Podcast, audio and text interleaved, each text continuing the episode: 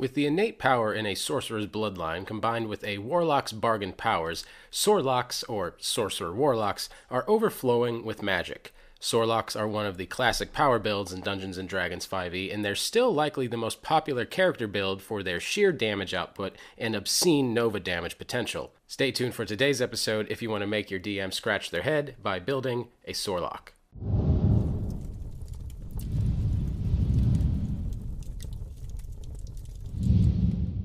Both the Sorcerer and the Warlock are spellcasting classes that utilize Charisma as a spell ability meaning you won't lose any effectiveness to ability spread. And with a little work, you can also gain access to cleric spells and even medium armor and shields, giving you literally the best of all casting worlds. Many dedicated spellcasting damage dealers are basically just a glass cannon, but with the Sorlock, you can have a respectable 19 to 20 AC even at early levels. When put together properly, a Sorlock arguably deals the most consistent damage possible in 5e, all the while having a beefy AC and access to practically all the powerful spells you could care to have. You're even still charisma based, so if you want to be the face of the party, you absolutely still can as a Sorlock. So, what are the downsides of this? Well, like with any multi class, you're sacrificing progress on one class for features of the other, and won't likely see the very final features of your class like capstones or ninth level spells. A single class has unhindered spell progression, while a multi-class is always going to be a couple steps behind. This will not matter at later levels, but there will be an awkward stage where you aren't as strong as a full sorcerer or a full warlock. But quite frankly, the biggest downside for Sorlocks is the stigma of the min-max build. Sorlocks are the 5e poster child of overpowered builds and are typically the go-to option for players looking to make the strongest character possible. There's a decent chance that your DM will simply not allow this type of power build if they're not adventurous, and cowards. It also uses feats and multiclassing, which are technically optional rules or a house rule, so just be sure that it's alright that you build a Sorlock before setting out to do so. Every multiclass build tends to have a level where they start to kick in, and for Sorlocks, this is the fifth level, or more precisely, two levels of Warlock and three levels of Sorcerer. This gets us our key access to Eldritch Blast, the Agonizing Blast invocation, and the Sorcerer's Metamagic Quicken spell. Now, obviously, none of this is to say that they are unplayable before 5th level, but that's when they start functioning not as just a sorcerer or a warlock, but as a new Sorlock strategy. So, do you take sorcerer or warlock first? Since both sorcerer and warlock don't really give up much in the way of proficiencies when multiclassing, and we're going to be getting better armor proficiencies from Hexblade anyway, you could easily take either class first. Once you're at a higher level, the only noticeable difference is the saving throw proficiencies. Starting as a sorcerer gives you proficiency in constitution saves. Starting as a warlock gives you proficiency in wisdom saves. Both are considered good saving throws and are common spell saves, but I tend to value Constitution here as a spellcaster since it helps with concentration checks, and therefore I'd go with Sorcerer as my starting level personally. So, what are the class features that we really care about here? While every class feature has some utility, there are a few features we're going for when putting together a Sorlock. Starting with Warlock features for Sorlocks, Eldritch Blast is definitely the one that we should bring up first. Often called the best cantrip in the game and the most effective spell at consistent damage in the game, Warlocks uniquely gain access to the spell Eldritch Blast, and we're going to abuse the heck out of it by stacking up a ton of damage. Next up would be Hexblade. The Warlock archetype Hexblade gives us access to medium armor and shield proficiency, which gives us an excellent chance at blocking incoming damage. We also gain access to the shield spell, and as long as we maintain a decent dexterity, a good Sorlock will manage a better AC than most paladins. And on top of all of that, we get Hexblade's Curse, which we can use on the same turn as a blast to stack even more damage and some critical hit threats on the nastiest targets. Moving on to Agonizing Blast, at our second Warlock level, we get our choice of two invocations, one of which should always be Agonizing Blast. This invocation lets you add your Charisma modifier to the damage of every Eldritch Blast, and we plan on firing a lot of blasts over the game. Moving on to Hex, a first level Warlock spell, and probably the first spell you should take, Hex functions a lot like the Ranger's Hunter's Mark, which is to say that as a bonus action, you can pick out a target and ruin their day with extra damage stacked on all of your attacks. It'll function a lot like your Hexblade's Curse, but at the cost of a spell slot and concentration versus the short rest recharging archetype ability. As mentioned, you gain two invocations at second level, and Devil's Sight should definitely be your second choice. It basically grants super dark vision, with the very important added benefit of seeing through magical darkness, which is quite hard to come by otherwise. This bit is technically optional, but we'll get into why super dark vision is important in just a second. If you don't end up going the shadow route, consider instead taking Repelling Blast, as Repelling Blast will add a nifty shove to your blasts every turn. Now moving on to sorcerer features for your Sorlocks, starting with spellcasting. Sorcerers are full step spellcasters, and they use Charisma as their spellcasting ability.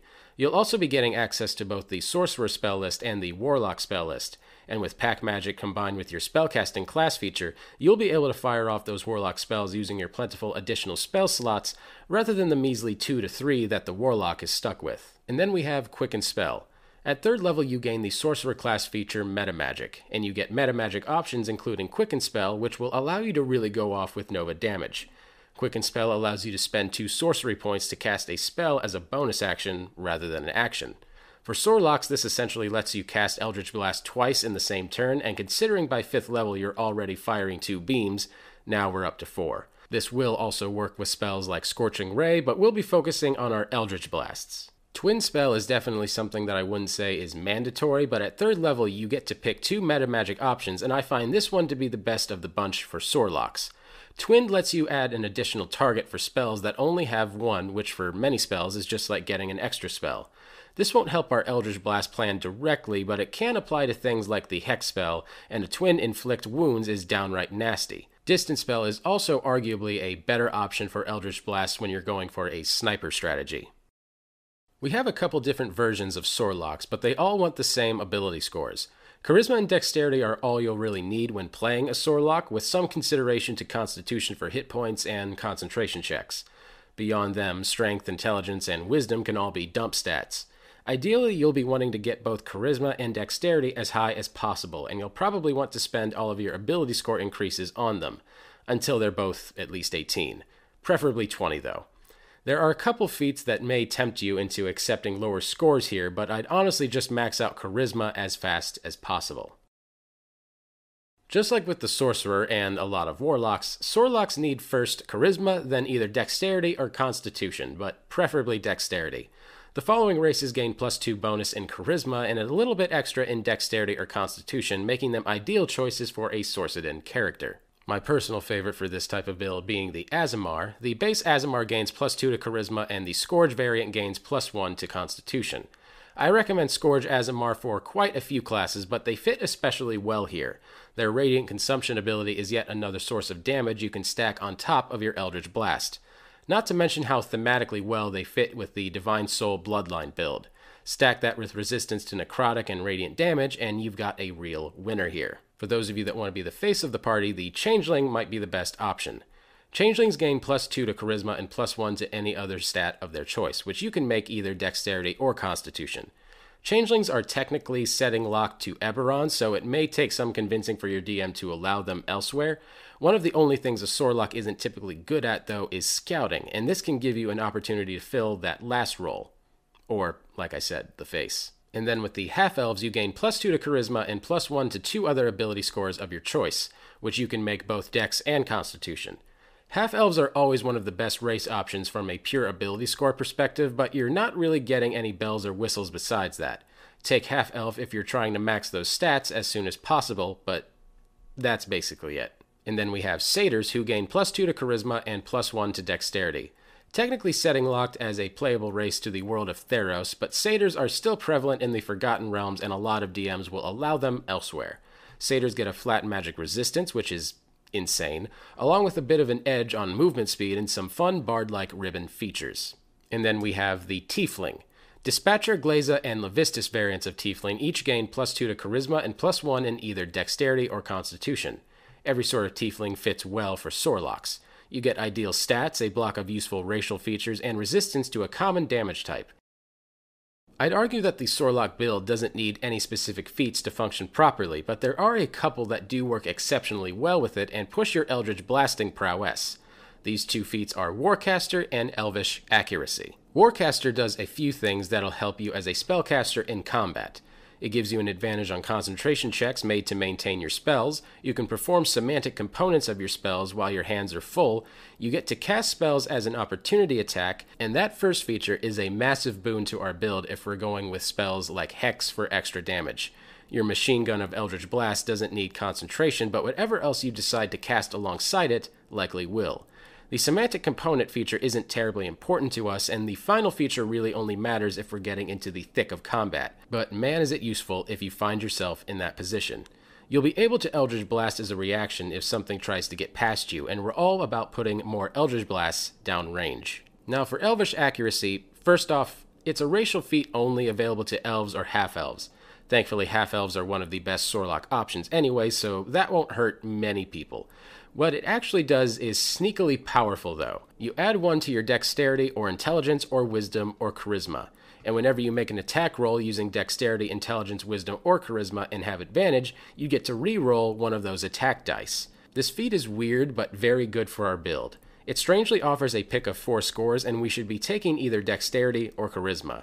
The reroll ability is also weird, but it basically works out to be a better advantage.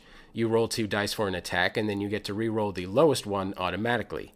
This super advantage ability works amazingly well if we can guarantee advantage on all of our attacks, which we'll be doing if we go with the Shadow Sorlock build. More on that in a second. When you multiclass two different spellcasting classes that both have the spellcasting feature, things get a little strange. But warlocks aren't exactly spellcasters in the way that other classes are, and they actually multiclass pretty smoothly. To start with, your spells known stay completely separate. So if you have two levels of sorcerer and four levels of warlock, you'll know the same number of sorcerer spells as a second level sorcerer, and the same number of warlock spells as a fourth level warlock. For other classes, you must go through a whole calculation for figuring out spells. For Warlock multiclasses, it's very simple. You have your special Warlock slots, and they function exactly as if they were just a Warlock. You have your Sorcerer spells, or whatever other spellcasting classes, and they keep functioning exactly like you were just a Sorcerer. The trick here is that you're allowed to cast your Warlock spells using your Sorcerer spell slots, and you can cast Sorcerer spells using your special Warlock spell slots. Firing off just one more Scorching Ray doesn't hurt as much when you're regaining a couple slots on short rests now. This is literally the best of both worlds since we'll be getting recharging short rest spell slots from warlocks on top of our sorcerer slots. As with any multiclass, there's an optimal path for advancing your character and ultimately a correct ratio of spells from each class. I've seen a lot of different versions, but they boil down to either prioritizing getting online as soon as possible or prioritizing optimal ASI progression. I don't value the feats as highly as I value getting our Eldritch Blast machine gun up and running faster, and I consider the following paths to be optimal. The only Warlock abilities we really need we get in the first two levels, and if you're willing to ignore a Pact Boon, then the rest of your progression can be Sorcerer levels just all the way up. The pros of this progression being the highest level spell progression and best access to meta magic and spell slots. The cons are no Pact Boon and two levels wasted for ASI progression. The magic weapon from the Pact of the Blade isn't much use to us, but both Pact of the Tome and Pact of the Chain are tempting. And if you are so tempted, go with the next build. Really, all we're going for with this version is picking up the Pact Boons while also making sure not to waste levels when it comes to ASI progression. We do still want to be online at 5th level though, so we have to do a little back and forth when it comes to passing back and forth from levels in Warlock to Sorcerer levels. The pros of this being no ASI lost, no Pact Boons lost, and second level Warlock spells. The cons being Sorcerer spells come later. The Pact Boons aren't essential, but it hurts leaving them behind, and once you get three levels in a class, it messes with your feat slash ASI progression not to pick up that fourth level. While there are technically other options for the 5e Warlock, nothing does more for the build than Hexblade. Hexblade is really a linchpin of this build. Right off the bat, a Hexblade Warlock gains medium armor proficiency and shield proficiency, and you get the excellent Hexblade's Curse feature. For the low price of a bonus action, Hexblade Curse targets an enemy and gives you a bonus to damage rolls against them equal to your proficiency bonus, and a higher critical hit chance. And since you'll be firing an average of 4 bolts a turn, Hexblade Curse adds a whole lot of opportunities for critical hits. To top it all off, you even get hit points back when you kill the target. Take the Hexblade, and I promise you will not regret it. Starting with the Divine Soul Sorcerer, this archetype doesn't affect the whole machine gun strategy directly, but it does give you access to the entire cleric spell list. That's all of the game's best healing spells and all of those juicy cleric buff spells right at your sorcerer spell slot, swollen fingertips added to your spell choices. One of your biggest weaknesses as a Sorlock is a relatively low hit point total, and having Cure Wounds and other cleric spells at the ready can be a massive blessing, as is the spell Bless, weirdly enough. Take this archetype if you're worried about survivability or if your party is missing a healer. And then there's the favorite, Shadow Magic. This is sort of the classic play, but it's still one of the most effective tactics in the game. This archetype gives you very easy access to the Darkness spell and lets you cast it with sorcery points. It also grants you the ability to see through your own magical darkness. This means you can now stand in the middle of your area of darkness, fire out of its targets that can't see you with advantage, and any retaliatory attacks won't be able to see you, so at disadvantage. This gets even better if you take the Devil's Sight invocation, as it lets you see through any darkness, just not your own. It gets even better if you take the Elven Accuracy feat, since you'll be instead making attacks at what is essentially super advantage during all of this. It's a nasty combination that will serve you well all the way through every tier of play, so long as you cast Darkness as your first spell each combat. While I can't say I have ever run a Sorlock myself, I have definitely DM'd for a few, and they're everything that the legends say. Anyone that can deal an average 102 damage a turn, DMs, it's your real test. Thank you guys so much for watching. I really appreciate it. Be sure to like and subscribe because we put out new videos like this every week. And if you've ever built a Sorlock in the past, I would love to read about them down in the comments. Thanks again for watching. My name is Patrick Ferguson from Skull Splitter Dice, and until next time, farewell.